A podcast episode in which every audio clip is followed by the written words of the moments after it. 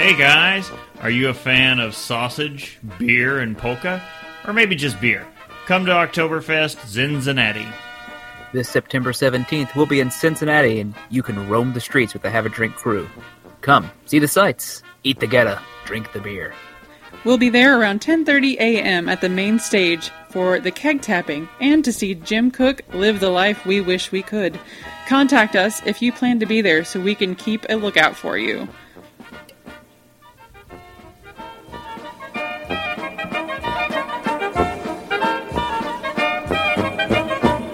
Well, the beer gods must be crazy, because there's a lot of them, and they're drunk. Seriously, it seems every culture that came up with alcohol decided they needed to have some sort of deity of getting riggedy wrecked. Today we're going to scour the pantheons for the best parties and to see who likes to throw down. So come in and have a drink.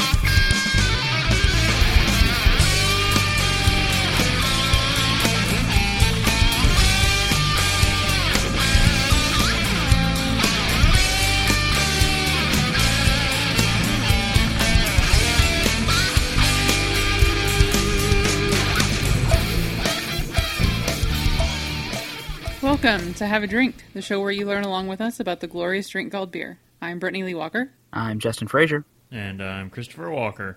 Hey guys. Hello. Hey. So, what have you Ah. been up to? Uh, working. Uh, regular jobs are weird, guys. Uh, Indeed, I've been they out are. of that for a while, so it's it's been all my life has been lately. Yeah, welcome. Well, I can't say really welcome to our world because I work the worst hours on the planet. I mean, I don't know. You could work like three hours in the middle of the night, two hours like at noon, and then like four hours, thirty seconds, you know, thirty minutes after that. True. True. Oh, There's no winning. we never Yeah. got to bring it up earlier. Other thing, uh, last night, free Rev concert Oh, that's right. I remember seeing pictures from that. I down think at Fountain pictures. Square. They're finally back stateside after being in Europe, and they seemed really tired. Well, I mean, if you've if you've been around Europe, carrying around a pickle bucket like that, you're gonna get you know in a washboard, you're gonna get tired. Did uh, you know? There's a chance not everyone knows that we're talking about Reverend Peyton's Big Damn Band. Yes, Wonderful uh, band from Indiana. And uh, The man challenges Chris and beard. no, no, he doesn't challenge. He beats me. He He, wins. wins. Oh. His is immaculately polished. groomed. Yes, He his his is very well groomed. and this is Um, the first time we've seen him since he's lost the weight and become ripped out of his mind. oh my god, yeah. Like if he was carrying anything, it was it was all of them plus all their gear throughout all of They- Europe. Throughout he they did they backpacked through Europe, and by backpacked I mean they put a a like some sort of saddle on him. They rode him and loaded Breezy all the was just onto him. riding him. yeah, it's all it's all the arms. Like he's just yeah, he's busting out of stuff. He was just It's holding a- the guitar with if- the like harmonica harmonica strap on, just cruising down the road. Yeah. If you're curious about them, go look them up. It's a three person band that involves a washboard player, a drummer with a pickle bucket drum. Well, he's got more, but that's part of his drum kit. And uh, and then the Reverend himself, who plays uh, He an swapped amazing out slide guitars guitar. no less than four times last night. He what? Swapped out guitars no less than four times. Uh, I mean, jeez. And he got out the cigar they- box guitar. Yeah. Well, they have no bassist, so he's got to do it all himself. No, they have a playing bassist. Guitar. It's Their his They have a bass bassist player, now? It's his thumb. Oh yeah, yeah. His thumb plays bass while the rest of him plays plays everything else. He's They're amazing. yeah. If you it's like, it's a really fun upbeat blues band. Yeah, you guess. got folk and blues. That's really the genre they fall into. yeah, with a whole lot charts of a don't care what you think. That's Yeah. Yeah, just fun songs, and and you know that you, you still get the same. If you've seen them before, you still get the same fun. T- like that that washboard's still getting set alight. Yeah, it's always always Flaming delivers. washboard solos. She sets the washboard on fire. I mean, come on. Yeah, when you're when you're a washboard player, you just hope to channel Jimi Hendrix. That's what she just Hendrix that thing. She'll set it on fire and play it, and then smashes it on the stage. It's it's glorious. It's absolutely wonderful. yeah, I think we first saw them at a Flogging Molly concert. Yeah, that no, that them. tour was like their It was their opening deal. yeah, that was the first thing because God, that was their first sort Yeah. of thing. Yeah And- and, because like what's his name from Flogging Molly? Uh, they were playing at a big folk festival somewhere here stateside, and we're just you know checking out all the other acts, and then they saw Rev playing, and he he fell in love. He said, "No, you're opening on our next U.S. tour." And, he got he got the slot of good openers at uh, Flogging Molly shows, which is just before them. yeah. When they're headlining, their second act is always is always pretty solid. That was Yep. that, that was one Not, of the best. not so shows. much the first one. No, no. I think it's always the case though. But yeah, and to to tie it back to drinking, there were as soon as we walked outside last night because we walked to Fountain Square to watch this free performance that was amazing, but I I immediately started sweating because it was so humid. And we get there and I see people with drinks everywhere and I'm like, "You guys are insane. like how are you drinking when it feels like Florida?" I mean, how do they drink in Florida? I don't know. I don't understand Uh, how people who are just drinking around Epcot, for example, just don't die. So- we won't go to Florida unless it's like September or later. So uh, we have a new plan uh, from from reports I've heard in the field. Uh, if they do a Create Con from uh, for for A Move TV, if they do that again at some point, we need to go because we need to go drink around Epcot. We're gonna have to save like all the money ever. I That's said no. fine. At the end of Night Attack, they were going on about the final cost, and I'm like, that is not true because I can tell you from experience, it is like twelve dollars a beer in Epcot. It is dumb. They knew people. They had to have. Yeah, uh, but that's that seemed like a thing. I saw that and I was like, God, I wish I was there. To first of all, I want to drink around Epcot. Period.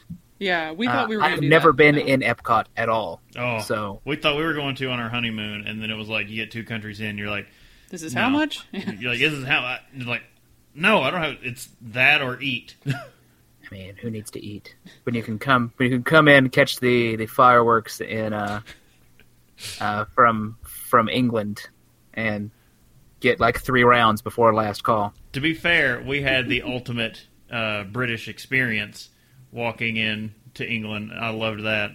As soon as we crossed from Canada, it started pouring the rain. Yeah, no, that sounds like And England. we're like, no, wow, Disney go, they go far. like Ah. bringing the climate and everything. Suddenly it's chilly and wet. And like, man, I bet I bet you look over to the other side of Epcot and it's like, oh man, why is it so sunny and warm over there? Oh, they're in Mexico.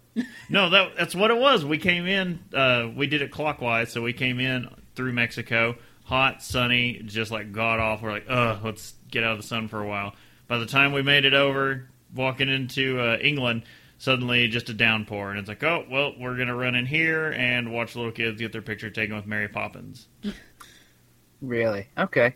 I see. I was wondering what they had for the rest of the family that wasn't drinking at Epcot. Uh, Beatles merchandise and Mary Poppins. That that is all of UK. Yeah. Oh, Okay. at, at, for the UK, yes. I was going to say, like, maybe it'd be weird if they were selling Beatles merchandise in, you know, uh, actually, it'd be less weird if they were selling it in Germany than you would initially think. But Yeah. anyway, that's where they got their start. Anyway, Disney. we're not, we're not a. Beatles podcast. Although, could we be? Can we start a Beatles?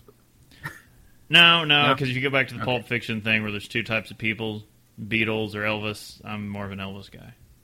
I mean, I, I say why choose. I enjoy both. This is true. I do not hate on the. Beatles, but okay, we should uh, we should move into some of this news. Okay. We've stalled long enough. Okay, first story from Draft, and this is actually something we noticed when we went out looking on shelves uh, this past week. Brewers struggle to find pumpkin for this year's fall brews. Brittany, where do you where did you put it? It's all in the closet somehow. Oh, I, I'm almost positive all of the pumpkin is somehow with you. She took it all. I, I can't even find it. uh, depending on your preference for pumpkin beers, this news is either a bummer or a blessing. Some brewers this year are struggling to source pumpkin puree for their fall pumpkin beers. Perhaps you remember the great pumpkin shortage of 2015, just last year. I think we actually ran a story on that. I believe so. It was an issue, and who would have thought it happened again? Well, it didn't have catastrophic effects for our autumn autumnal Autumnal. Yeah. autumnal okay beers or Thanksgiving pies last year. It may have a lingering effect on pumpkin availability in 2016. If brewers didn't get their orders in early, many are finding that suppliers have no more gourds left to sell.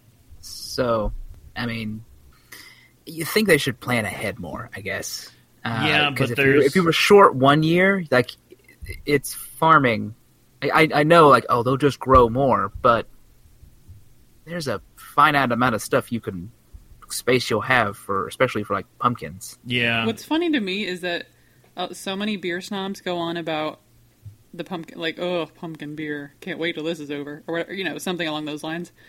And yet, clearly, there's a demand because everybody feels the need to not only get a, a ton of it done, but in earlier and earlier. yeah. The well, seasonal it's creep. because th- those people are balanced by by Brittany's pumpkin, all the things. Uh, yeah, everybody else is too. No, I mean- seasonal creep this year really kicked in because um, what the first Oktoberfest was reported out last month.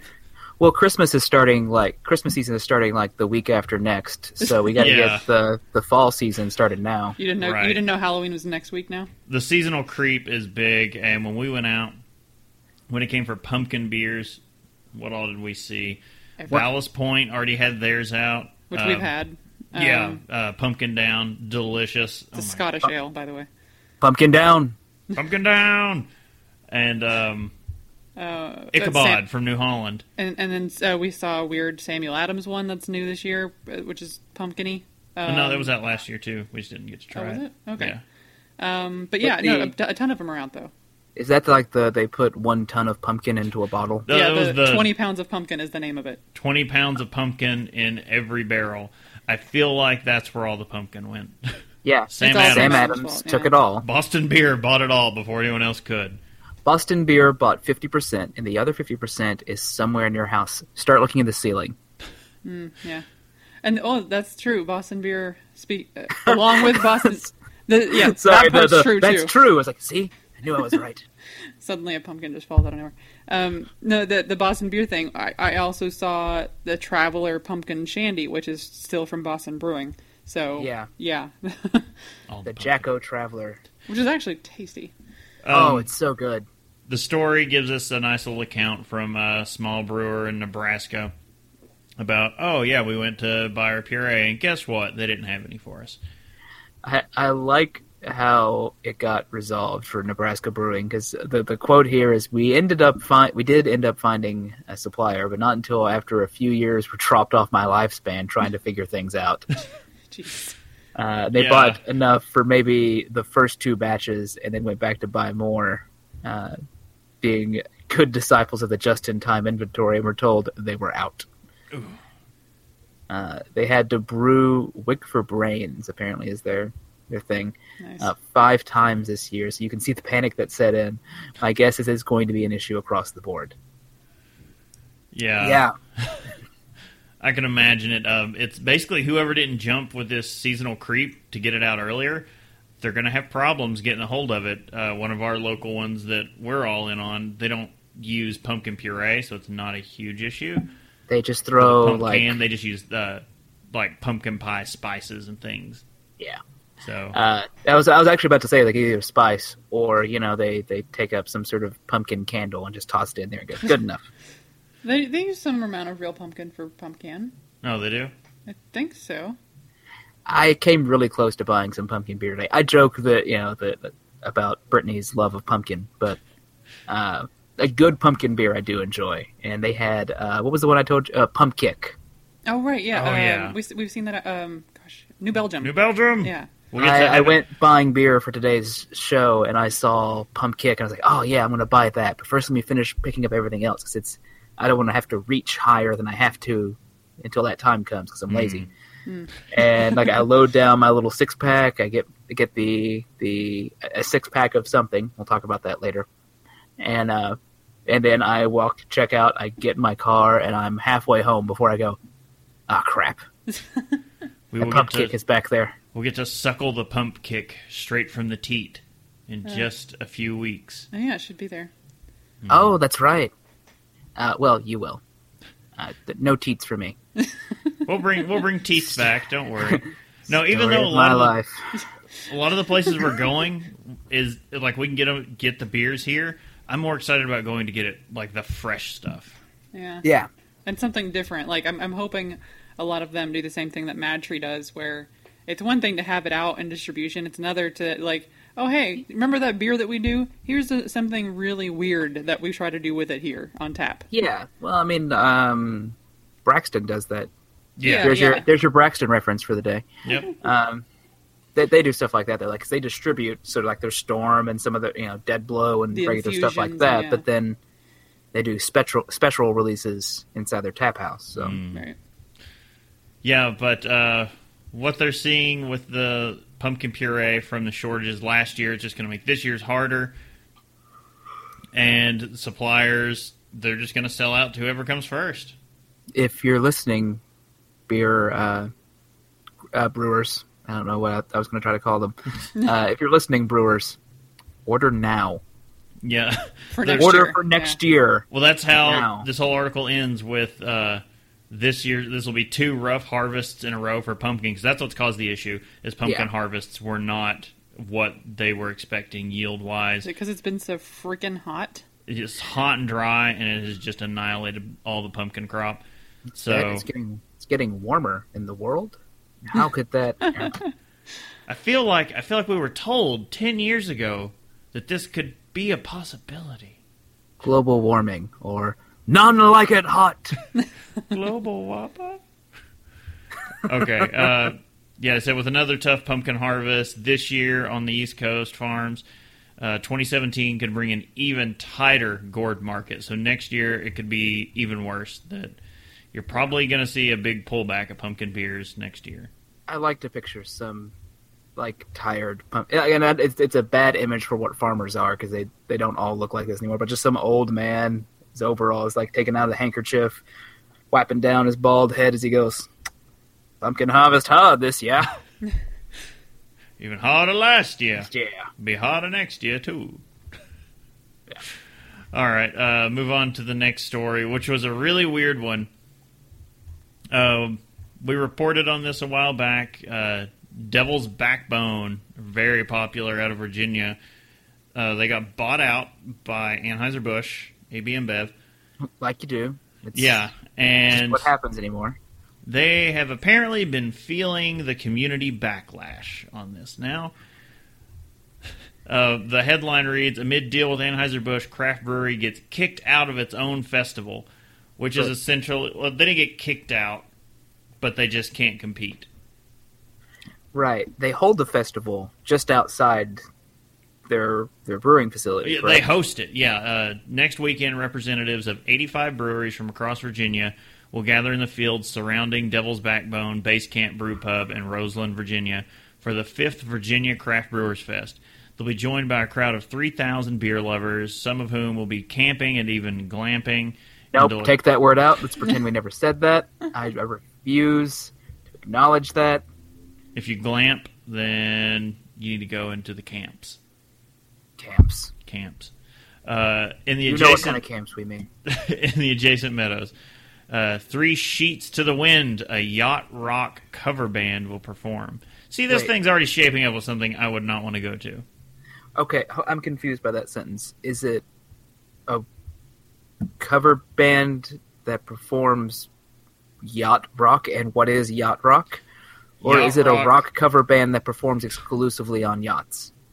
They are that yacht rock cover band being like yacht rock is a genre. I'm looking this up. No, it is How a definite rich genre. do you have to be to have to have a genre called yacht rock? It's like um, it's a lot of mid '80s to early '90s kind of uh, easy listening stuff. It's the the kind of people who own yachts try and imagine what music they listen to. That's it.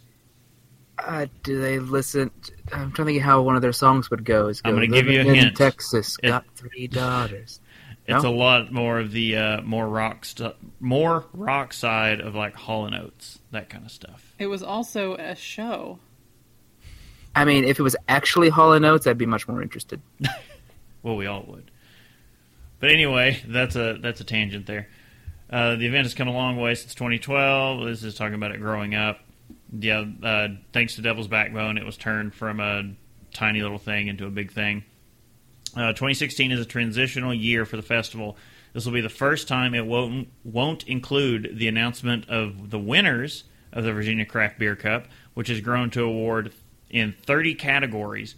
This will be the last time the festival will be held at Devil's Backbone in the shadow of the Blue Ridge Mountains, and for the first time, the brewery that helped found the festival and host it won't be eligible for any reward awards. So, so they're having a festival and they're not announcing the winners of the beer competition in it, Exactly. or they're holding the competition somewhere other than the festival. This is the last year. uh, No, it's all going to still be there, but they're not going to announce the winners there.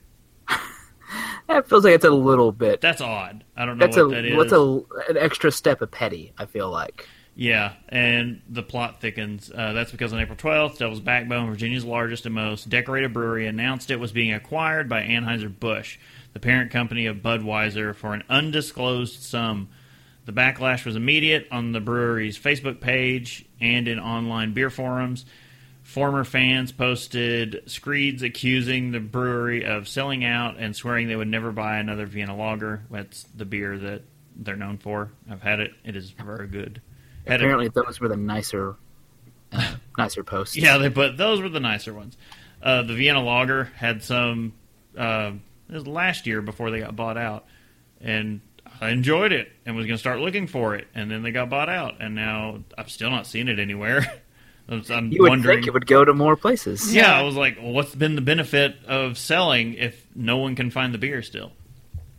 Uh, there was a fallout on the corporate side too. Devil's Backbone founder Steve Crandall resigned from the board of directors of the Brewers Association. He was on the board of the National Brewers Association and was essentially kicked off because you can bet he didn't walk away from that.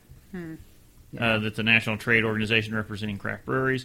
The Brewers Association defines a craft brewery as small, independent, and traditional, and breweries purchased by the world's largest brewer obviously don't fit that bill.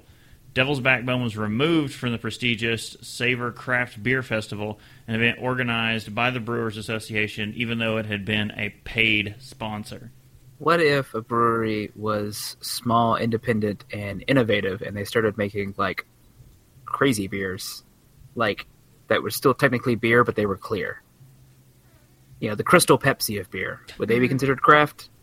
I mean, yeah, it's as long as they have the definition clearly set, as we you know talk about now a lot. And I know. I, I just meant like their their definition of being small, independent, and traditional. And so I was like, Mm. what if they're not traditional? What if they're just doing weird stuff? there are brewers out there doing that that I guess are still technically brewers. Well, that's the thing. It, it also, remember, is defined by the amount made. So Yeah. I would think they would still qualify, but But they're Sure. owned by a larger entity now, and that's what. Yeah. yeah, I I know why Devil's Backbone's not. I was just like, I- I wanted to like dig into that, just that one line. Because I'm like, okay, if we're gonna be really pedantic about the definition of craft, let's. Um, it's a bit much. Okay, uh, this goes on after the May meeting of the Virginia Craft Brewers Guild. The group issued a statement reaffirming that VCBG membership is available to independent craft breweries as defined by the Brewers Association, with similar requirements for the entry in the Virginia Craft Beer Cup competition. The Guild also decided that the Virginia Craft Brewers Fest would move to a still undetermined location in 2017. Well, if okay, so if the if the guidelines of the event itself do do state something like that, where it has they have to be independent, for example, then I can kind of see them getting butthurt. Yeah, well, That's and fair. So basically, what it means is Devil's Backbone gets to throw one one last big party, Yeah. and can't can't compete. So they had to feel they had the this little thing translation. Devil's Backbone could hold. This is basically the what it comes down to. Devil's Backbone could ho- host one last party, but would not be allowed to compete for the craft beer cup. I have a quote from them. I would be lying if I said we weren't really terribly disappointed by that. Says Hayes Humphreys, the brewery's chief operating officer. Uh, compounding the problem from Devil's Backbone side, the deal with Anheuser-Busch is not yet final, so it technically remains a craft brewery. But Ouch. when you sell out, like they've announced, they're like, oh yeah, we are, we are accepting their offer of an undisclosed sum of money, but you can bet Of of much gold. Yeah. of uh, more zeros than anyone could even you know calculate. I'm sure. But when they're like, "Oh no, we're going to sell a bit of our souls right here for all this cash," what did they think was going to happen? Yeah. Did they, think would they, were going to get a lot of cash. I think that's what they thought was going to happen. But what? They couldn't have expected to remain respected members of this community, knowing exactly how the community feels about the company they are selling to. Yeah. I think I want to think that what they were hoping was that that the quality of their beer would stand for itself, regardless of whether someone would consider it craft or not. That they would still think of it as as a good beer, and that people wouldn't be upset. And I can understand it not being allowed to compete in the craft beer cup. That's that you know makes sense. It's it's not technically craft, although since the deal's not final, they're still technically craft right now. Um, But you know, I, just I don't see why they couldn't let them keep hosting it if they could get anything out of it. But Yeah, I could see letting them host and not compete. That's I just feel like they're the the, the Brewers Association's being a little bit overly vindictive about it. yeah, but having them host and not compete would would be fine to keep doing that because that you see a lot of places do that anyway if they're going to host the event because there's an obvious bias there since they're the one putting up the space and supplies to do this Yeah. that they just go you know what? For funsies we're going to put a lot of our like some special stuff out try some of our stuff too. It's not going to be up for judging but go ahead and give us a shot.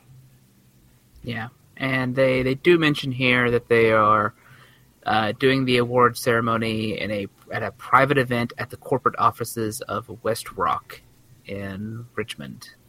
Apparently, WestRock makes cardboard six pack holders for many Virginia breweries, including Devil's Back- Backbone. Hmm. Hmm. So they're only getting like 300 people in there. For next year, they're going to look at a place to make it public again. Yeah, So- it's, there's some backhanded stuff going on with this and being very childish. But at the same time, they have another nice quote here that, yeah, they should have expected this. Uh, Devil's Backbone knew there would be repercussions, uh, but when a small brewer sells to a large company, they choose to willingly and should expect their position in the brewing community to change and customer relationships to change. And that was from Julia Herz uh, of the Brewers Association. Yeah, and I get it. It's just like there's there's that part of me that's just that that part of me doesn't care, especially how craft something is. Like uh, Breckenridge, they they sold out recently. Yeah. Um, I still love Breckenridge uh, uh, vanilla porter. Well, I mean, look at Goose, Goose Island. They still make Goose really Island good still beer. makes still makes good beer. Can't stop it from being infected, but um, That's it. No, they still put out. That's still one of my things that I like to bring up is that everyone will give a lot of these companies so much crap, including myself, even Goose Island, about all their other beers all the year round. Oh, what about this? This, but when it's time for the Bourbon County, everyone just shuts up. It's like, oh, you you guys are the best. Let me let me give you some back rubs. yeah, it's like that stuff. Still, when I went to my liquor store, of which didn't have any, they just kind of laughed at me like we sold out in twelve minutes. Yeah, But and that's when you go, oh, but no one else will buy any of their other beers hardly because they sold out. right. It's I don't know. There, I, I I get wanting to, to to to favor the little guy, and and part of me though is just like as as a consumer, I just want what I what I enjoy. Like, and I'll try a whole lot of new and different things, and I'll find smaller craft uh, craft beers. Like, I want to go out and find new stuff. But at the end of the day, like it, you know, I I want what I like. I, I- you know, Yeah. whether it's craft or not isn't isn't a deal breaker for me. I guess Right.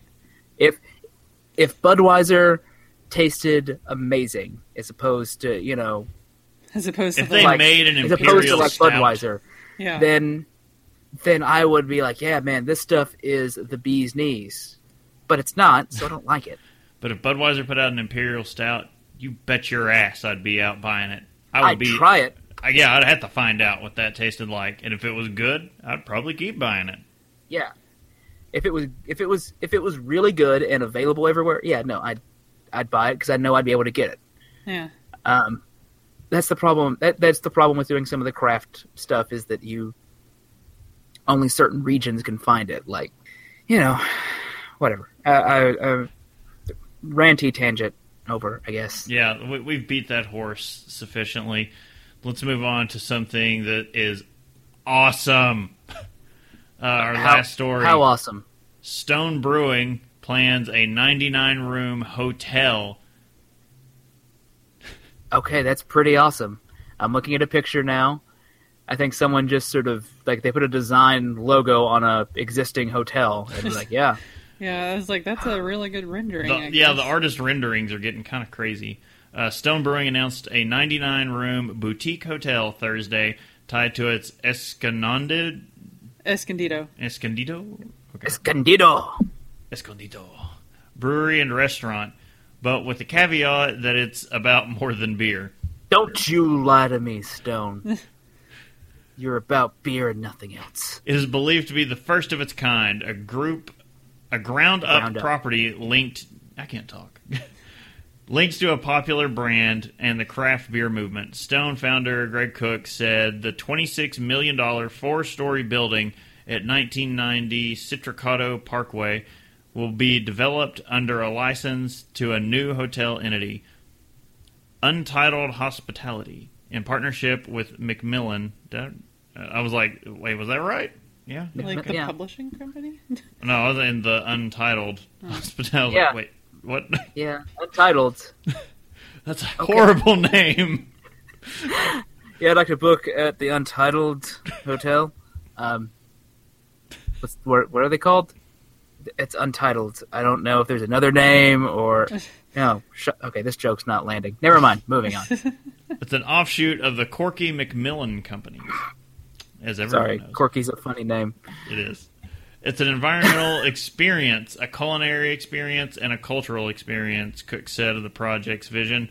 It's not really beer themed. You won't come in and experience flow experience flowing rivers of beer or hop oh, motifs all over the place. Well, I'm already See, not interested. All of a sudden, less there went all the less fun. feeling. I was expecting like beer baths, beer gardens, not like German style beer gardens. But no, literally, yeah. no places places where they are like growing hops, and then next to it you can just sit there and drink while you watch the hops grow. Exactly. I want it to be a beer amusement park. The Lazy Beer River. Come on. Uh, It does say Like- that there's a st- the, the Stone Bistro, which I have to imagine they might be cooking with the beer. a like, can you imagine like a small little water park in there with like a a you know some sort of like slide or you know maybe like a log ride in an amusement park, but like it's a river of beer. You're standing at that bridge where you're obviously going to get splashed, just opening your mouth, going, "Drink me, Xerxes." Uh, the article goes on. They're just going on about San Diego County, and they're just gloating about the amount of craft breweries they have and how much money that brings in, and talking about how the tourism authority is like, oh, they're making all these breweries their cornerstone right now. Uh, and say, in fact, San Diego was named one of the best beer towns in America by Men's Journal, and cited as Sunny Haven for suds lovers by the New York Times. Did you see the picture over here? I swear it looks like one of the lodges of Snowbird. It's crazy it looking. Yeah. Yeah, they, it looks amazing, and when this is finished, you better believe we're going out there for a weekend. It says 10,000 square foot roof garden. Yeah, no, I saw that on that thing. I was like, "Is that a garden up on the roof?" The roof. This looks great. Just picture like it's clearly going to be non-smoking out there because you don't want the roof, the roof, the roof to be on fire. Indeed, You do not. Uh, you're going to discover something unexpected, and I want it to be Easter eggs everywhere," said veteran hotelier Robert Cartwright, whose Good newly job, established hotelier. whose newly established Untitled Hospitality, and we know who did that, will own and operate the property. He said small surprise touches could include growler cabinets for storing oversized bottles of beer in a guest room, Stone Brewing commissioned bars of soap in bathrooms, and upon registering at the front desk, a complimentary glass of Stone beer brewed only for the hotel. This is amazing. Well, This went okay. from like You- mediocre to awesome. You you you lost me a little bit in the middle, but you're you're Yeah. bringing me back. So we've discovered where the uh, 10th anniversary for Nerdtacular should be. Yeah, yeah. They'll all fly know. out to San Diego. Just saying. I don't think the hotel is going to be built in time. The rooms are being designed to be about 50% bigger than typical hotel guest rooms, based on projections that two or more people will often occupy each room. Well, yeah. Maybe m- maybe they'll have a weird bathroom window. So you can look into your room while sitting on the toilet. Maybe you really wanted to watch TV and dro- and drop a deuce. Also, rather than the usual sliding glass door, a floor to ceiling window system will flip open to increase the access to each balcony. I feel like that's going to end up with someone getting hit because they're drunk and they're going to die. Yeah, that sounds like there's going to be accidents and doors being shattered. In fairness, I think there's still accidents and doors being shattered on regular sliding glass doors. say, drunk people find a way. Um, Drunk finds a way. I like the the thing at the end. Um, the oh, where is it? The hotel library might be stocked with beer related books and magazines. that would be awesome. I mean, that's kind of what they already went for in Germany because it's that's one of the shticks there is that it's the brewery and tap room they open there. The tap rooms can it's a library. So Oh yeah, 99 count coincidentally brings to mind. Yeah, 99 their their hotel library, the 99 count room. Yeah, that's Okay. kind of wonderful. oh god, I I'm picturing that scene from Beer Fest right now when I hear 99 bottles of beer, and I'm just like, "We're drinking, we're singing drinking songs of our country, and you bring that in here?"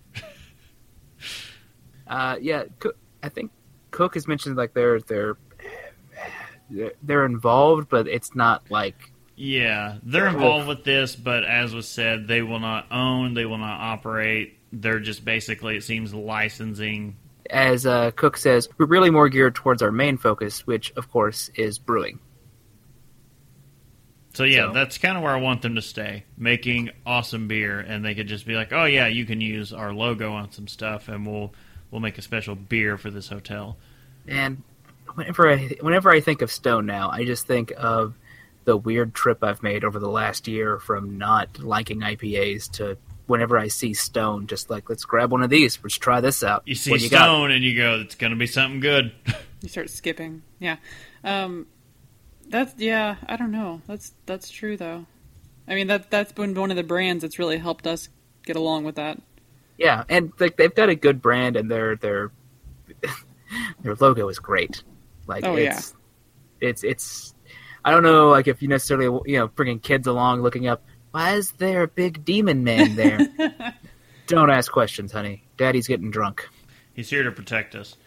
Okay, since Daddy's getting drunk, we need to go ahead and move this thing right along. Let's get into Untappd. All right. Get riggedy, riggedy, wrecked, son! All right.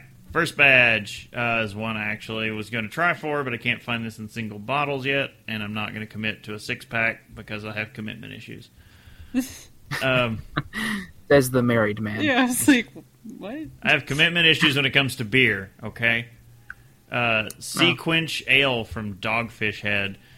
Uh, the brewers of Dogfish Head are known for their love of experimentation. This time they've combined three t- traditional German styles to create one monstrously refreshing beer, mixing aspects of Kolsch, Berliner Weiss, and Gose style beers, and the flavor of black lime, lemon peel, sea salt.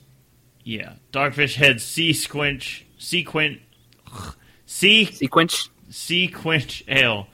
Keep the experimental tradition. Yeah, um, Dogfish head forms the head. I've never heard of black lime. I did not know that was a thing. It's in the aisle next to blood oranges, I guess. Clearly, I Uh, want to try it. I like lime a lot. Um, this sounds really interesting. Uh, yeah, I want to try it.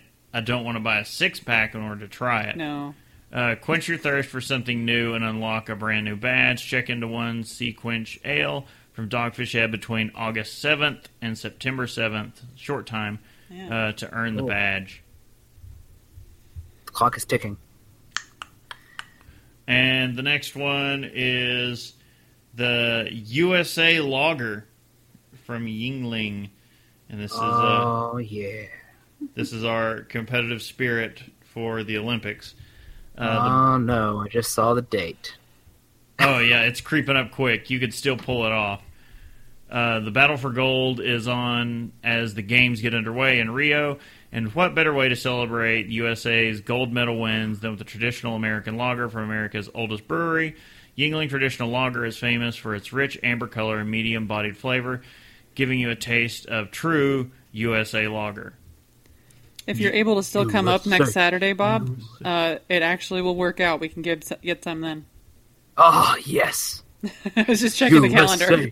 USA! USA! Join Yuengling in cheering on America's team by unlocking the all new hashtag USA Logger badge. Simply check into one Yuengling traditional logger between August 5th and August 21st, and it's all yours. So, as of recording, yeah, you've got eight days. Jeez.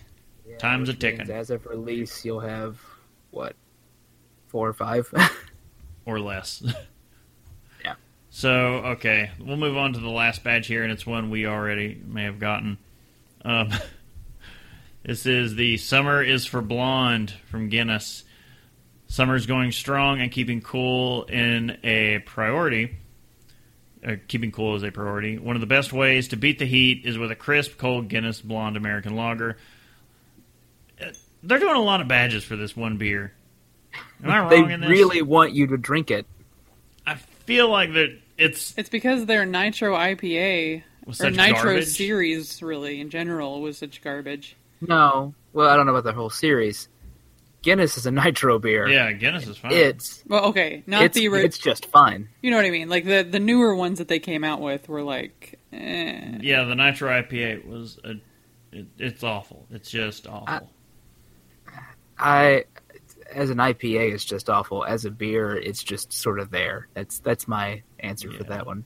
The American lager, I don't know if I've actually gotten around to having it. I know one of our friends has, has it, and he's just like, I mean, it's just an American lager. It Yeah, tastes pretty good. it's, It's fine. good. It's fine. Like that's my my general review of Nothing the wrong blonde with it. lager. if It's I'm out somewhere and they've got it and I don't see anything that's like blowing my mind, I'll be fine getting it. Yeah. Um, to get the badge, simply check into one Guinness Blonde American Lager between August 5th and September 5th, and it's all yours. Woohoo! So I just tried to look up that sequence, and it was like, no, there's there's none near us at all. Yeah, there is. They've got it. Either the, well, then their website's like messed up. They have tons of it at Party Source. It's so weird. Like it's not coming up with anything. Um, also, important note: it's not at all. Uh, Yacht Rock. I found examples. There's an All right. IGN article from like a good minute ago, but it's uh, it's a top ten list of, of top ten yacht rock songs of all time. If this right. tells you Hit the- anything, Hit, hit me with the top like three. yeah. So at number one is Christopher Cross's "Sailing."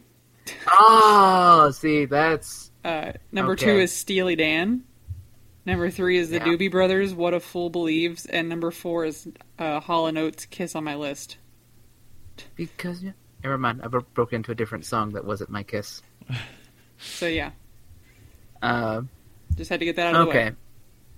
Uh, Christopher Cross. If I was thinking of somebody that was going to be yacht rock, that one that one makes sense to me. Yeah, Um,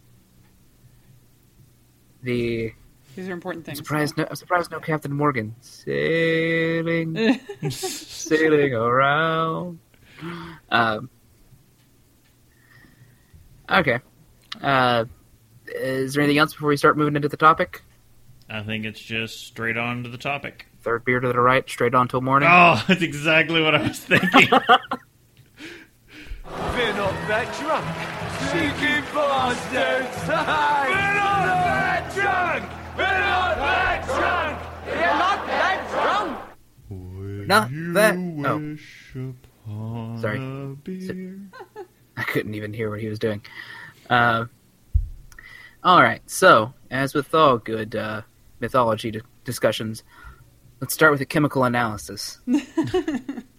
now, chemical analysis of jars in the Neolithic village in Jiahu, uh, Jiahu, I guess, in the Henan province of northern China, re- tr- reveals traces of alcohol that were absorbed and preserved. I'm assuming in pottery. Yeah, I would imagine. Uh, vessels of some sort. yeah. Right. According to the study published the proceeding uh, in the proceedings of the uh, National Academy of Sciences, chemical analysis of the residue confirms that fermented drinks made of grapes, hawthorn berries, honey, and rice was produced at around uh, 7,000 to 660 uh, 6,650 BC. Uh, the results of the analysis were published in uh, December 2004. This is approximately the same time they're making barley in uh, uh, barley beer and grape wine uh, uh, in the Middle East.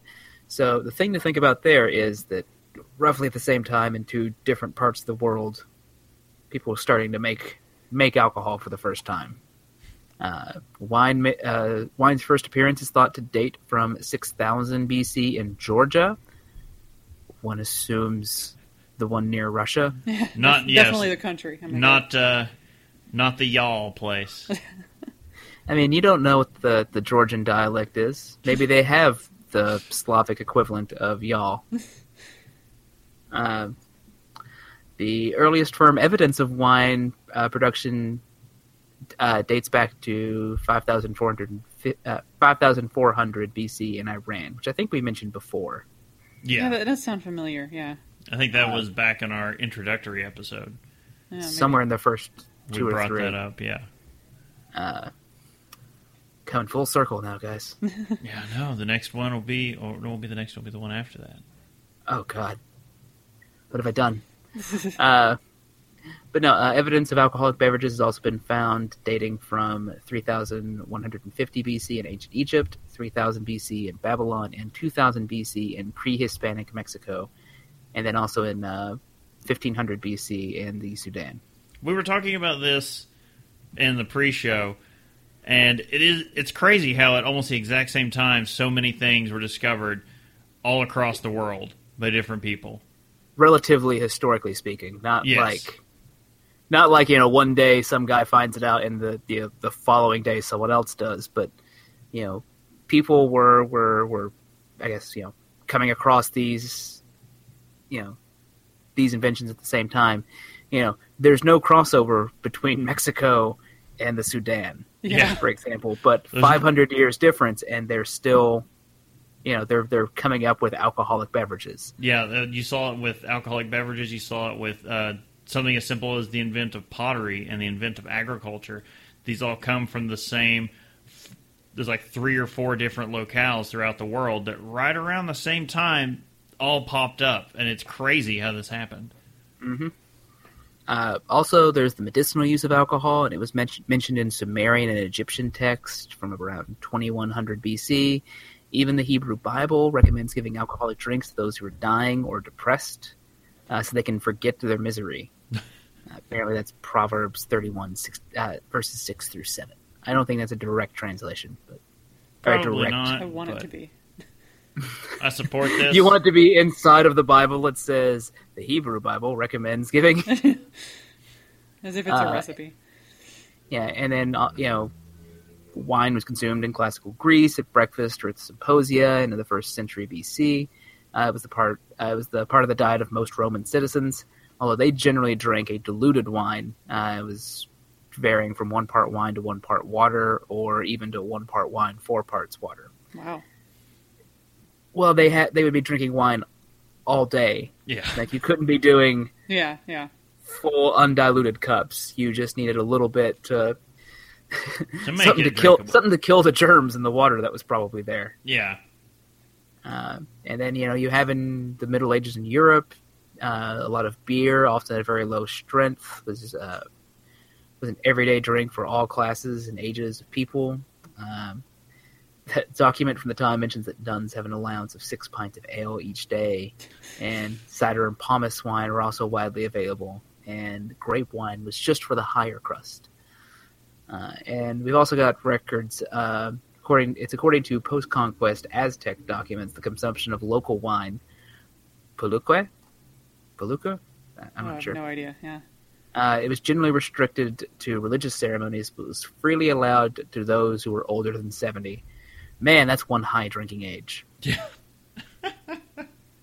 Uh, Got to be some stout stuff.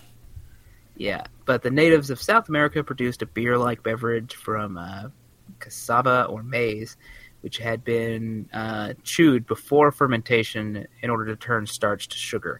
I will never drink something like that. That's, that's I'm about to throw up just just reading that sentence. It's not like they had a whole bunch of people just chewing it up and spitting it No, out. they did. before. That's what it, that's what it is in my brain, and I will not be able to. It was people brewing for a single household. and It would be like your dad doing it, and then the I don't drink after drinking. my dad. What makes you think I'm going to drink something he chewed up first? All right, fair enough.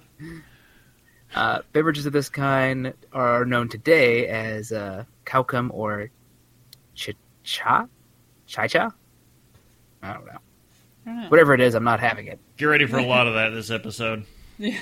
Uh, and the chewing uh, technique was also used in uh, ancient Japan to make sake from rice. They don't do that anymore, and uh, other starchy crops.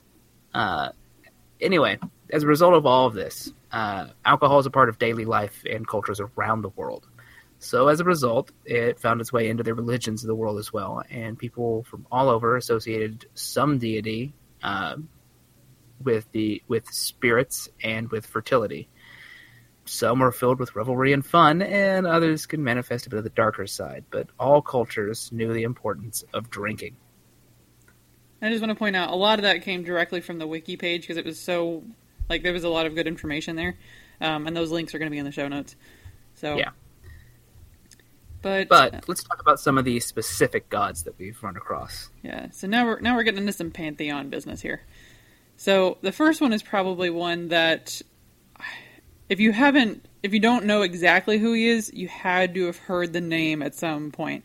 It's probably he's probably the most known, I guess.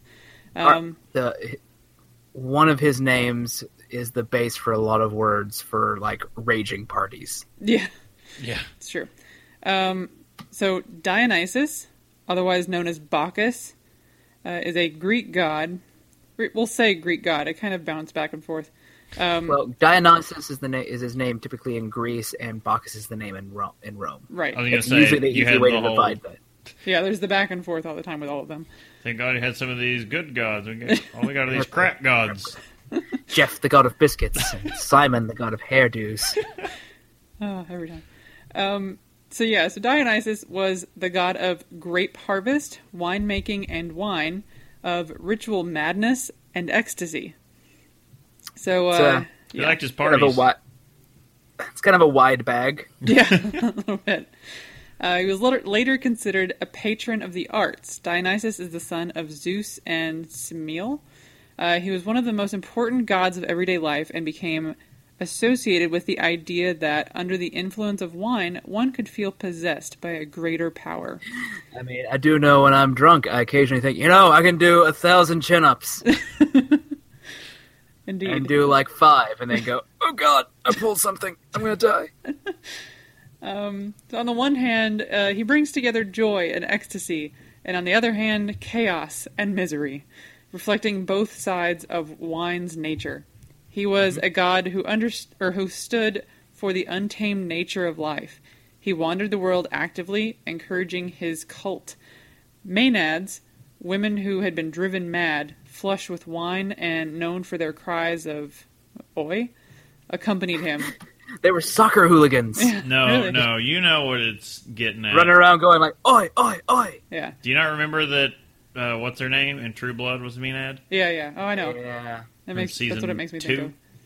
See, what it reminds me of, uh, if you're unfamiliar with the story of, uh, uh, what's his name, went down to hell, Orpheus. Orpheus, yeah. after he failed to do that, uh, he was killed by Maenads. Like they just ripped him apart. Well, yeah, because they yeah they literally tore him apart. Um, to me, it reminds me of the Xena episode, in which she and Gabrielle had to go save Orpheus. Were they all yelling "oi oi oi" while he she was going? I'm I'm not saying that that didn't happen once, but they they showed the Bacchae, which were the followers of Bacchus, as like more like a vampire, which I could see kind of because vampires kind of have that that story too, so it kind of makes sense. Um, I, I think Sam Raimi just really likes campy things and wanted to oh, do vampires. it was. I God, I love that show. Um, so uh, yeah, so um, festivals called Dionysia, I want to say, were held in his honor in the spring when leaves started to reappear on the vine, and Greek theater was institutionalized there. the name in Roman. I don't know if it's the, the same thing as like that festival, but in Roman uh, or in Latin, and the word that translates down is uh, bacchanal for a big Oh yeah, yeah. Okay. drunken to do. I wonder why I didn't list that here. Um, Mm. I've heard Dionysia before too, though. But yeah, Yeah. so crazy stuff. Um, just kind of known for all the like big, crazy, ridiculous parties. Um, next, in a very similar fashion, the Roman god uh, Liber. So, Liber also meaning the free one. um, also known as Liber Pater, the free father, was a god of viticulture and wine, fertility and freedom. Is a patron deity of Rome's plebeians. His festival of Liberalia? Question mark? Liberia, I think. Liberalia. Yeah. Oh, Liberalia makes sense. Okay. Uh, it became associated with free speech and the rights attached to coming of age. Young men celebrated their coming of age by cutting off and dedicating their first beards to their household's guardian deities, and if citizens wore their first toga virilis, the manly toga. Liber also personified male procreative power. His temples held the image of the phallus. His cult and functions were increasingly associated with Bacchus and his Greek equivalent Dionysus, who mythologies, uh, whose mythologies he came to share. This is also known as Bigus Dickus. Indeed. Yeah, you don't hear as Um, much about Liber as you do Bacchus, you know? right, but his name comes down to mean. Uh, his name comes down for the word uh, libations. So I was getting ready to say. Yeah, say, yeah.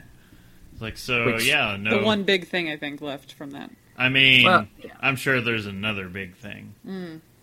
hmm It's a penis joke. Really? Oh, I thought we were talking about togas. No, no. No. All right. Um, moving to my little spiel here. Let's let's see if I can go ahead and say this one. Come on, it's not that hard. Mbaba Mwana Wersaw. Yeah, Mbaba Mwana Wersaw. It's a Zulu goddess out of South Africa. It's one where Warisa?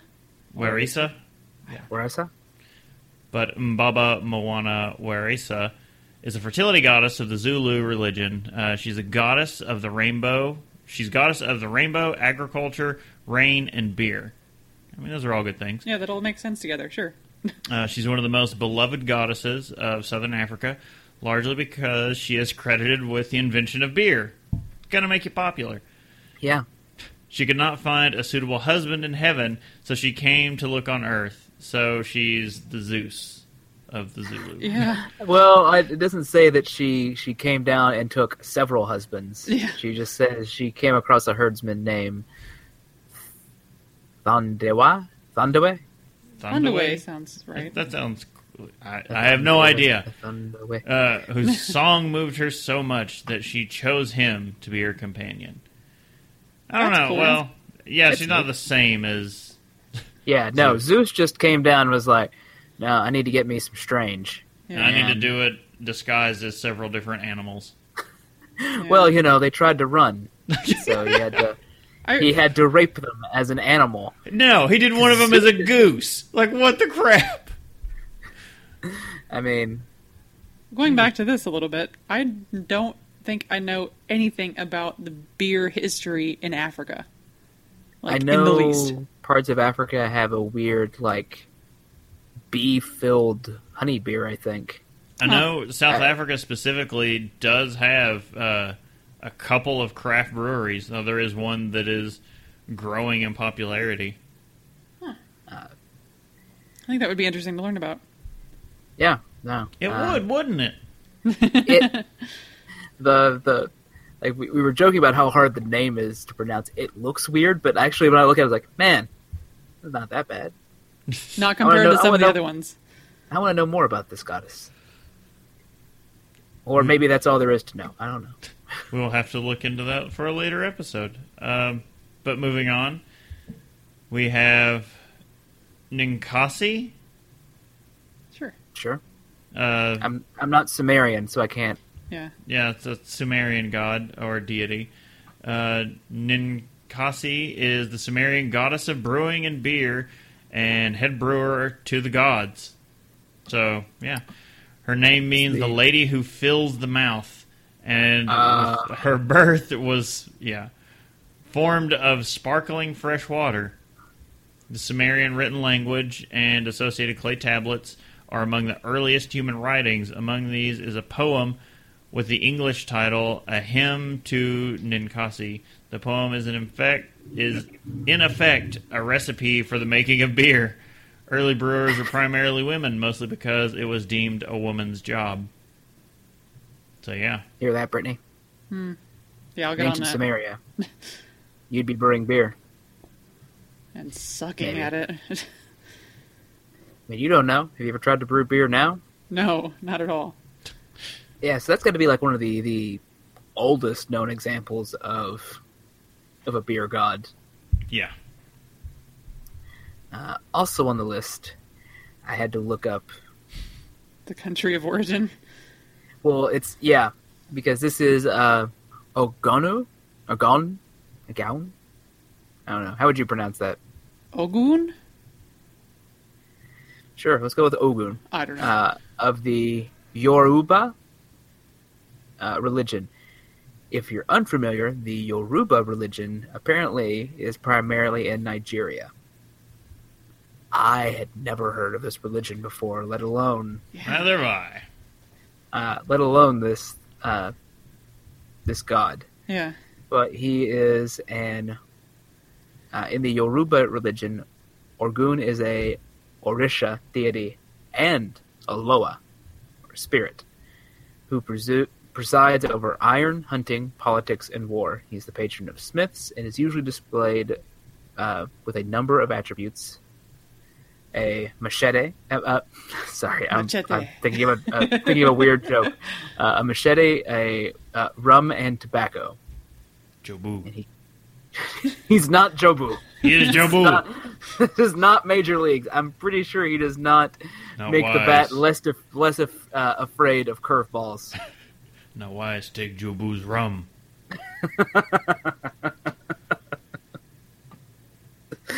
Oh God, I love Major League. Um, no, uh, Orgun comes to mount people in various aspects of his character. That's an unfortunate. Noticing a theme Pause. here. Uh, and the people who venerate him are quite familiar with each of them. His possessions can be sometimes violent. Those mounted by him are known to wash their hands in flaming rum without suffering from it later. Uh, they dress up in green and black, wave a saber or a machete, uh,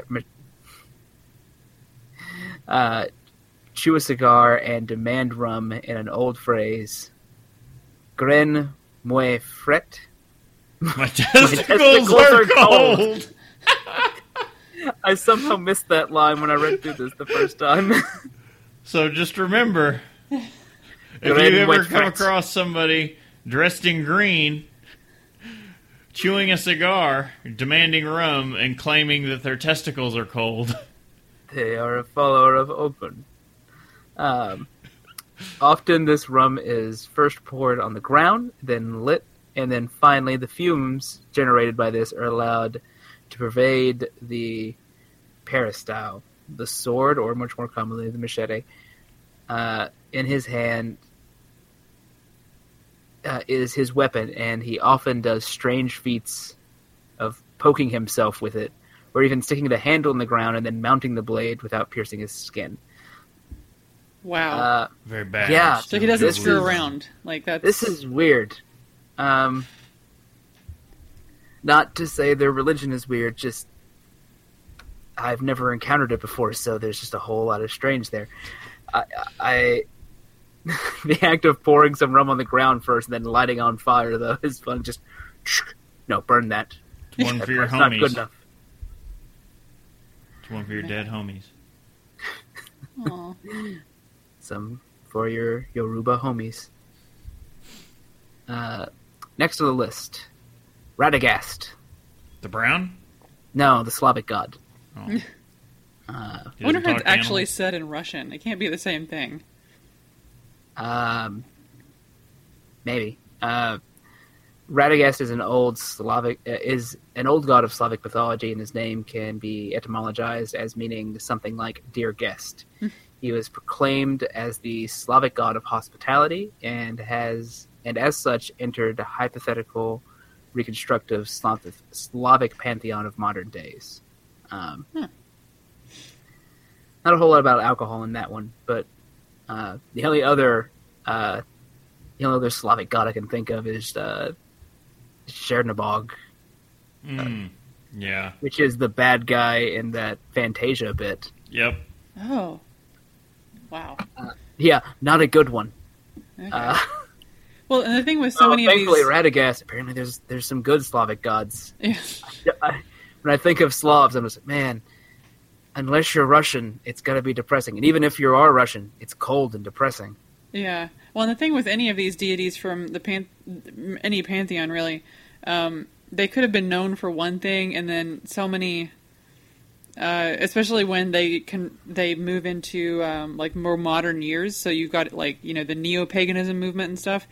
The the the roles shift or maybe don't mean the same as they used to. So some of the um, better known origins have shifted slightly just from what people may have found initially. Um, that just so that just tends to happen. Like you'll see like five things listed for some of these deities, especially the more um, m- well known ones. With him not mentioning alcohol as all, yeah. Yeah. Okay, so let's move to some Baltic gods that I'm going to attempt. Ragutin, yes, and Ragupatus, That one's probably right about the second one. a Baltic god and goddess. Um, god is known to be the god of fermentation, and the goddess, uh, his partner, she is known to be the goddess of beer. Well, they work well together. It's a match made in beer heaven. Just if I was go- to go off of Finnish pronunciation, which wouldn't make a ton of sense, but I would say Raugutiene. Ragontien and Uragoputus. TNA. Mm. Ragotien? Yeah, I, I can't even do that one. Yeah. Okay.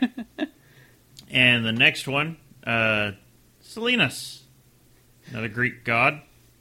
Greeks had uh, multiple gods. The for Greeks really alcohol. liked wine, you guys. I don't know if you know. Silenus was a companion and tutor to the wine god Dionysus. Oh, there you go. He was the old rustic god of the dance of the wine press. His name being derived from the words "sio" to move to and fro, and dolinos, the wine through. the wine His- trough. And trough. Oh, Trough, yeah, yeah. trough. So he's literally like his name is even to stomp grapes.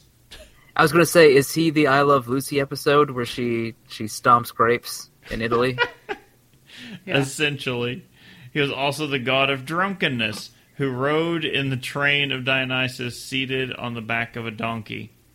I bet that party train Yeah. had no brakes. There were the brakes, there were none. The, That's awesome. Um, there was a thing I meant to mention back in Dionysus, and I'm just remembering it now. Uh, some versions of the the myth of Dionysus uh, have him as a more or less regular mortal, or you know, partially divine, I guess, if he's you know the the son of Zeus. Right. Uh, but eventually makes his way uh, into being canonized. Uh, uh, in a similar way that some cults tried to canonize Alexander the Great after he died. So, Hmm. uh, it's a weird thing I picked up in some history books I've been reading li- recently. All right. But yeah, uh, next up we have Soma from the Hindu religion. Uh, if you're familiar with uh, Brave New World, you may remember the the sort of super drug Soma. Soma, an ancient Hindu god, is many things. The afterworld, the moon, inspiration, and the god of poets and a bull. Sure. Uh, not only does he enjoy drugs, he is he is a particular drug, the soma plant, more commonly known more commonly as Ephedra vulgaris. Uh, sorry, now I'm just trying to picture someone like handing off a coin, going Yeah, Valar Mug- Fedra Vulgaris. Ephedra vulgaris. Uh, for millennia, Hindu warriors have drunk concoction derived from the soma plant. This drink was said to give them a sense of euphoria and ecstasy and help warriors get over their fear of anxiety uh, of an upcoming battle. As a drug, the god soma represented a link between the world of gods and this world. Soma is the name of oh, and then they this also mentions that it's the name of the fictional drug in Aldous Huxley's 1932 novel Brave Oh. New World, Ah. Well, all right which is the reference I was making at the start. Thank you, article. Thank you, article, for trying to be smarter than me. You're not the boss of me. um, next, we have uh, Cecil- Cecilus. sure. Uh, the, the it's a Celtic god. In the ancient Celtic religion, Cecilus or Cecilos was uh, the god of agriculture, forest, and alcoholic drinks of the Gauls. Yeah. Also part of the Lith- uh, Lus- Lusitanian mythology. He is usually portrayed as a middle-aged, bearded man with long- with a long-handed hammer, or perhaps a beer barrel suspended from a pole. I mean, I if just I, pictured um, uh, what is it? Uh, Terran? No, not Terran. Uh, Chen Stormstout Oh, from Oh yeah. with the the yeah. He gets to ca- carry his uh, his keg around. If I had a beer barrel on a pole, I'd hammer in the morning, or maybe I'd be hammered in the morning. You you would be hammered in the morning. Um, okay, let's try and move into an Aztec god. Um, sorry. And there are a lot of syllables in Aztec god names. I mean, you got Quetzalcoatl. That's already hard enough to pronounce. a lot How of bad vowels. is this one? A lot of vowels. Um, Tezcato. Tezcatson Tecati. Tezcatzoncatli. Exactly what they said. uh, in Aztec mythology, Tezcatzontecatli is the god of pulque, a drunkenness and fertility. That's the uh, thing we mentioned earlier that uh, you had to be in the priesthood or over 70 to drink. Yeah. it's pretty uh, pretty intense. It's like the joke from uh, Futurama with the ultra porn. Even I'm not old enough to watch ultra porn. it was uh, what was it? They start going back. They're like the de aging, and the professor. Oh yeah, and he's, like, in "Oh, his fifties. Oh no, I'm not old enough to rent ultra porn. So uh, the pulque is a milky, slightly foamy, and somewhat vicious beverage made by fermenting, not distilling, the fresh sap of types of maguey, and it, it basically compares it to tequila. Wow. Yeah, Tequila beer. I some mean- uh, intense stuff there. What else would you expect? And if you're keeping track at home, number 12 on our deities is Yasiji, African. Uh, this African goddess of beer was depicted as the ultimate party girl, a female deity depicted with ample breasts, a beer ladle, and a penchant for lustful dance. All right I then. can never say penchant without like picturing like someone being super pretentious, going and a penchant for lustful dance. Penchant. Nice. All right. A lot of African ones in here. That's what is that like two, three? Well, it's because it's an entire continent, and we're not sure which part of the continent. vast cultures. Yeah. You know, there's the the uh, what's the the famous tribe that I can usually remember? Oh God. I, Asak, uh, uh, uh, Ashanti, I think. Is that something close to that? uh, it's the name of a goddess. I don't know. Um, I know which Yeah, one you're thinking of though. It's like the one that everybody kind of like. Oh right, yeah. yeah, and then there are some some other tribes that some of the larger tribes try to murder. You know, Right. That sort of thing. Man, Africa is depressing.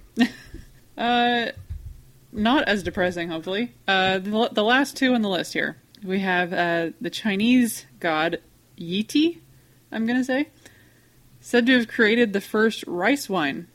Not much is known about Yiti, but it is said that he brewed the concoction for an emperor and made uh, maybe used grapes as well as rice. So, potentially the god inventor of sake? I don't know. So potentially Well- a Yeti invented sake. No, he's not a Yeti. Uh, Oh, trust me, Tibet does not want their abominable snowman confused with anything related to Chinese. Yeah. Ugh. Yeah, I think just the idea is that, that he created Weiss, ri, Weiss rice wine, uh, but may have also used grapes because grapes are a lot easier to turn into wine than rice. Yeah. Uh, okay. rice wine requires a number of fermentations and uh, the adding of stuff to actually make it ferment because rice won't do it by itself. Right. Fun. Um, and of course, the last one, which I had to go manually add to the list. Uh, Really, you don't say. And you, we didn't have to arrange the list in such a way that where you were guaranteed to be the one to be reading it. eh, um, this is uh, the Finnish god, Pekko. He is an ancient Estonian and Finnish god of crops, especially barley and brewing. So, real quick, I'm now picturing the cover of uh, cover of the Journey with T2T2, and that is now how I'm picturing Pekko. That's fair. He is now he is now the uh, the god of brewing. Okay. He's now the god of brewing and uh, uh, uh, ruiner of the podcast awards. Right, right. Continue. All right. Uh, in Finland, uh, Pekko is known as Pedlin Pekko, or Pekko of the Field.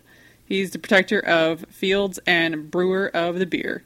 First mentioned by Bishop Agricola in 1551 as the god of the Karelians. Wait, Agricola? Because now I'm just thinking of Africola. Have you guys ever seen that video? No. Oh my god. Okay, after the show, I'm going to look up Africola.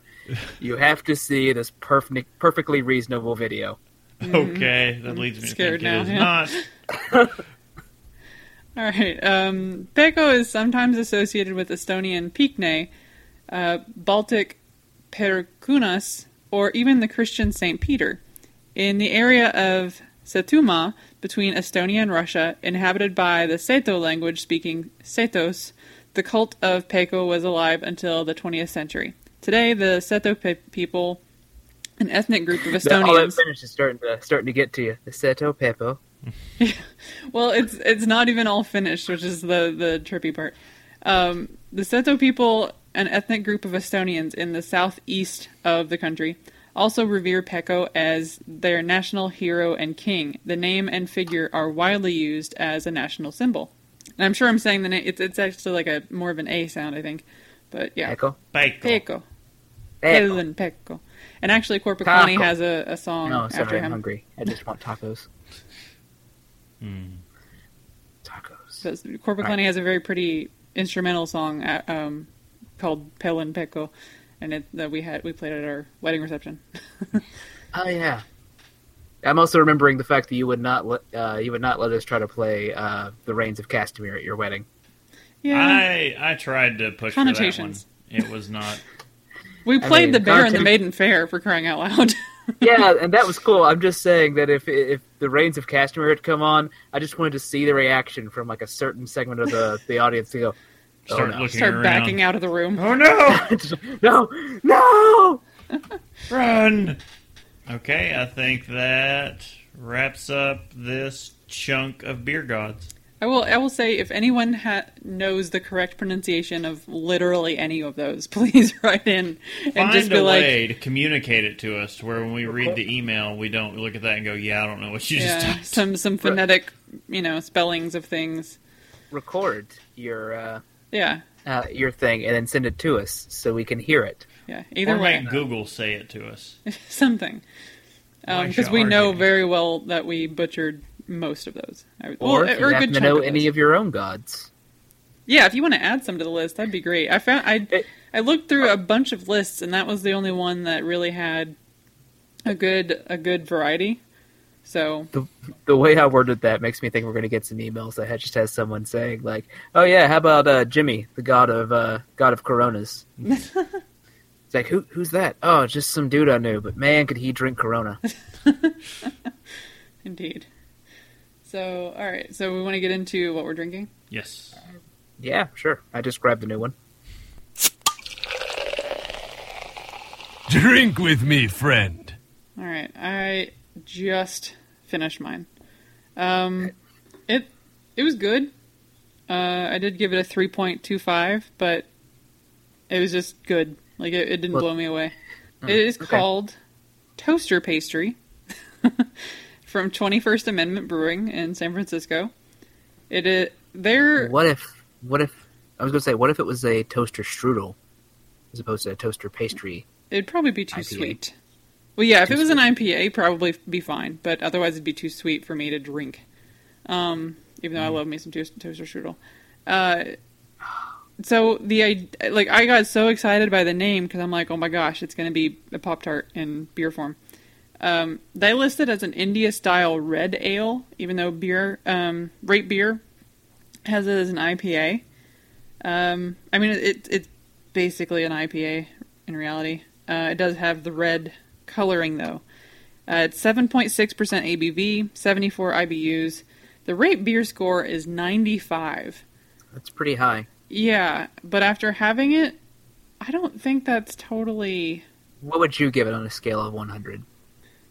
I'd say 70. Okay. Yeah, I mean, it's not that it's C. bad. It's just it didn't stand out to me at all. So If we're if we're grading this by letter grade, you just gave it a C. Pretty much, yeah. It's fine. I, I I would definitely drink it again. It's just not going to be my first pick, but it was good, and yeah, I I we I hadn't seen it before, so I had to go after it. Um, I I will say I remember you remarking how much it tasted like a like a a, a un unfrosted pop uh, strawberry pop tart. There's a hint of that at the beginning, but that actually goes away, which is Oh. strange. And then you was get it disappointing that it went away? a little bit like you get more. You just get more hoppiness after a while, and it just kind of, you know, just kind of dies down. So, eh. But it's it's it's fine. Okay. Well, What are you drinking? I am drinking, and I'm actually looking up to see if we have talked if I have mentioned this beer before. Um, I, I I, don't have to I have. imagine you have, at least in in I don't think I've had it as a what we're drinking. yeah maybe not I don't know. Um, but I'm drinking Donka Chain from West Six Brewery. Uh, West Six, literally, uh, probably about four or five blocks from where I live.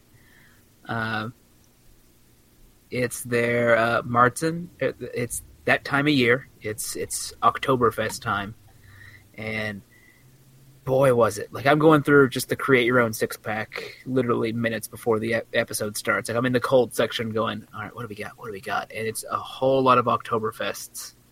Uh, and i look down and they have a whole six pack of west six donka chain. It may be one of my favorite things that west six does.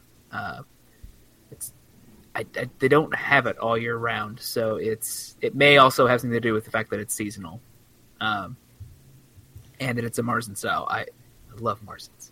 Uh, it's uh, 5.5 ABV. Uh, I couldn't find an IBU on Untappd, but let me see if Rate Beer has anything.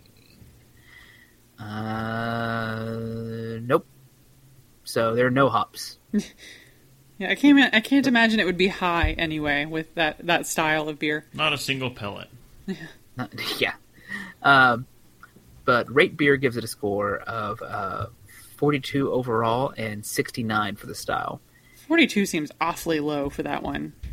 42 seems low. Like I think it's because I did, I did read through some of the comments, and some people were like, basically, they're usually just giving it like a, a I don't know what this scale is out of, but like usually they're giving it like a three something. I think it's out of a five point scale. It looks like, but they're uh, uh, one guy complained that it just tastes just, just kind of watery, and it's it's I will say it's probably a little weaker than some other some other Marzens, but there's a lot of ec- extra seasoning in there that you don't normally expect out of out of some of these. Uh, a couple extra spices, I think. Um, they they serve it in their usual cans. Uh, they they do everything in cans. I don't think they they do anything in bottles. Uh, I've never seen anything from theirs in a bottle. well, okay, correction. The only thing you can get from a bottle from there is a growler. Well, yeah. Um, but you know, I think it's a pretty solid, solid beer. Um, you know, if you happen to be in the Kentucky area or wherever else they distribute to, give it a shot. Uh, it's it's like I said, I think it's one of their their better ones that they make. But uh, I also went a little a little Oktoberfest crazy. There's like three or four other ones in my create your own six pack because There's so many out right now. oh god, it's it's the most wonderful time of the year Yeah, yeah. For a beer. for beer. it's the most wonderful time for beer. Chris, what are you drinking? I am about to polish off my coffee okie from Prairie Artisan Ales. It is Okay. an imperial brown ale aged in whiskey barrels with coffee added. Okay, well you have aged in whiskey barrels, so I'm interested. That's what interested me too. Uh, ABV hits in at 13%, so it's on the high side. Jesus. Yeah, it, it's packing a punch. Did not help with pronouncing a lot of those names. Doesn't help when you're seeing like four of those names show up. It's giving me a bit of the dry mouth as well. So, uh, Well, probably because it tastes like there's a cigar in it somewhere. so yeah, there is this. I mean, it's busy. There's a lot going on in this beer. Uh, IBUs, by the way, no one's listing them. Doesn't say anywhere. Uh, rate beer score of 99, which I'm kind of not getting. Um, it's like I was saying, it's really busy. Like you can taste everything that's going on in it, but it doesn't all mesh well together for some reason. Now I've had imperial brown ales with coffee added and barrel aged before, and everything meshed really well together. And it was awesome. This had like a real, like a Coke fizz on the head right after I poured it. Like you could hear it, like shh, you could hear, yeah. Yeah. But after that, the head quickly dropped off of it, and then it just tasted kind of flat. Uh, not great head retention then. Head retention was gone, and the flavors, it's really like they just didn't mix. Everything just stood apart on its own and didn't want anything to do with the other flavor. I think it's one of the first darker beers that I've had that I'm just like, no. I took a drink and was like, why does it taste like there's a cigar in the bottom of this? I I just mean, sometimes a cigar is just a cigar, Brittany. There is, there really is this like, just doesn't taste good. there's like a to me. tobacco quality. I like brown ales a lot. Like the, I mean, obviously the the founders one probably has been one of the best ones I've had. The the founders um, Sumatra. Sumatra, yeah. Which I found a single bottle of over the weekend. It's in the fridge. I'm going to go drink it right after this. So when you when you say when you say tobacco flavor, we're we're not talking though like Folgers Red Can coffee No, no, um, or uh, no Marlboro Red cigarettes and Folgers Red No. Can coffee. No. That- No, no, we're not talking Pikeville Porter. we are we're talking like like it does taste like a cigar, not like a you know chewed up or smoked cigar. It just really has this like strong tobacco leaf quality Yeah. to it. Just, tobacco leaf. That's like, the best way. And it's like a weird smokiness, but not in a good way. Yeah, like it makes It me. doesn't se- seem terribly interesting, I guess, or terribly inviting. Yeah. say. It makes me question what whiskey barrels they used. Mm. Like, what from whom were the barrels? Like, what was what was the liquor that got you know? Like the most peatiest scotch ever, or No, something like that. I don't not know. even along um, those because lines. peaty, smoky Scotch flavor is Oh, it's usually good. That's different right. from a tobacco. I don't even. Yeah, the tobacco thing because it just says whiskey, so it's I'm going to guarantee it's not bourbon barrels. But it's like Like Jack Daniels barrels. I would almost guess. I mean, I mean, I Old can't even. Crew. I don't know what it is. It is is really odd, and this to have a 99 on RateBeer, like near perfect score. I mean, different people like different things. Maybe, yeah. maybe Oh, very much. Yeah. I, I would like to try it at some point, just to just to see it. I Oh, guess. yeah. This is the only bottle I'd ever seen of it. That's why I grabbed it, yeah. and I'm disappointed. It's just that yeah that that particular taste happened to not appeal to either of us. But I, I like that. yeah. I like that. Like you're just finishing this off. I'm on my third Donka chain for since we've started since we started this call. Well, like I said, it's kind of flat and almost syrupy. Uh, So yeah. it's letting it. It feels like maybe it'll be better as it warms. No, no, that has not been a thing. I should have chugged it. That's the other Yeah, thing. Like was gonna it, say, may, maybe that's one of those things that might be better on draft, and it might be better Yeah, like in a s- Maybe. in a small like snifter, so you can drink a little bit at a time. yeah. Draft would be a lot better. It would. It would keep it alive a lot longer. needs that tiny snifter that they had at Hopcap for like the uh, the Prairie Bomb.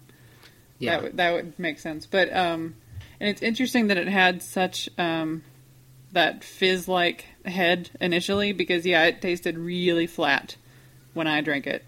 So yeah, it's odd. there could have. You know, there's also the chance that there was, uh, uh, not to say, uh, there's just there's a chance that there was something wrong with your particular batch, maybe too. Right. Yeah, right. So oh. Um, I'm not saying don't ever try it. I'm saying like, oh, I'm sure the next one will be good. I'm just saying, yeah. If I find some, I will try it, and then you will, uh, and then we'll see. We can compare notes. All right. Uh, announcements, as was heard at top of show with our little bit we did.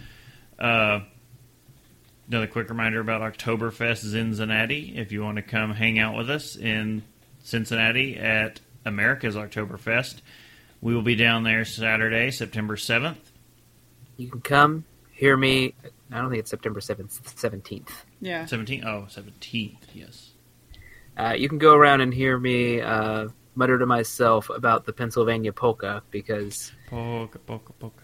well, no, because I'm thinking of Groundhog Day. You know, da da da da da Yeah. da da da da da. Jesus. and all polka runs together after a while. Another quick tangent. Have you watched Stranger Things yet? No, Oh, no, I'm I don't know if it's necessarily my bag. That's He- why I'm he afraid to wasn't try to get started. Yeah. Oh, I was just gonna say I'm convinced that the town set that they used for that is the Is exact same Pugs one from Groundhog's Day. Is there a giant, uh, giant hole uh, of water and ice?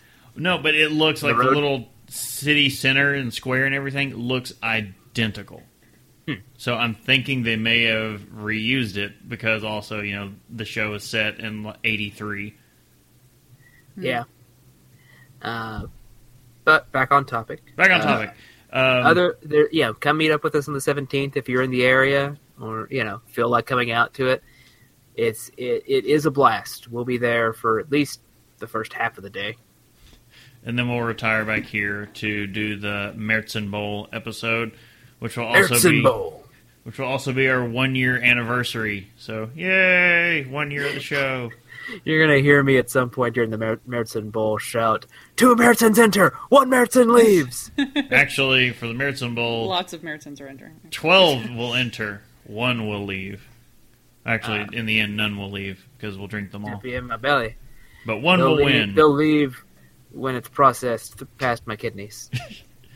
And uh, another little reminder about uh, the road trip. We are in the process of getting a bottle swap put together in uh, Denver on September Friday, September second. Uh, we already have one person who's down for that bottle swap, and you need to email us and let us know if you want in on that, so we know what to bring. Uh, b- b- that that same day, uh, Friday, September seventh, we are also planning uh, to go to Great Divide and Epic Brewing. Second. That's what I said. Second, You said seventh. You Sorry. said seventh. meant to say second. On the second, in addition to the bottle swap, you're going to Great Divide. Yes. Great Divide and Epic, and, And Epic. another uh, other places around. It's not where we're going isn't set in stone, but those two we're definitely going to be swinging by. Uh, if you want to come with us, you need to email us, let us know, so we can you know arrange it. And I'll be in my apartment singing sadly to myself, all by myself. Sorry. It's okay. No, I just wanted to make a sad, sad song joke because I, I use that song a lot in my head. But you'll be up as soon as we get back from this, so everybody, everything's gonna be fine. I'll come up and they're like, "Hey guys," and like you're like dragging yourself in through the door. What? I'm so tired. Okay, no, everyone won't even be able to understand. We get we'll be getting back like that Sunday into Monday. We get like three days recovery. Then it's Oktoberfest and a And by weekend. recovery, you mean like work days, right? Yes, work days, and work days for me are you know up at two a.m. So yeah, it's there's no rest in there. It's we're back for three days. Everyone piles up here, and since everyone will be up here drinking heavily for an entire weekend, there's probably going to be a ton of recording going on. Yeah, yeah. We're like uh, a little preview into the future. We'll be doing a Marzen Bowl. We'll be doing a tasting episode. Which will promise to be extremely long. Pack a lunch. well, we don't do listen to spe- we don't do short special episodes. we don't do short episodes. Period. We don't do short. Mm, This one's in short and it's already going over an hour. Well, that's why we're wrapping it up. Speaking of which, why don't we go ahead and do that? All right. Right. Don't call attention to the segue. So remember to check us out at haveadrinkshow.com. There you can find each of our respective Untappd profiles and the show's social links for Twitter, Instagram, and Facebook. Um, if you, if nothing else, you can look for Have a Drink Show on those social networks. Uh, tell us your favorite drink, ask us question, uh, leave some feedback, or get in touch about meetups or bottle swaps. Feedback at haveadrinkshow.com. You can also use the feedback page on the website. And as always, we'd like to thank Alan Robinson for the show music and Lynn Peralta for the album art. Uh, you can find links to their stuff on the episode pages on the site. And please remember to subscribe to us on your favorite podcatcher, and please rate us on iTunes. Uh, the links you can find are links to subscribe can also be found on the site. All right, so uh, check us out in another couple of weeks for the next episode. Once again, I'm Brittany Lee Walker. I'm Justin Frazier. And I'm Christopher Walker. We'll see you next time. Bye.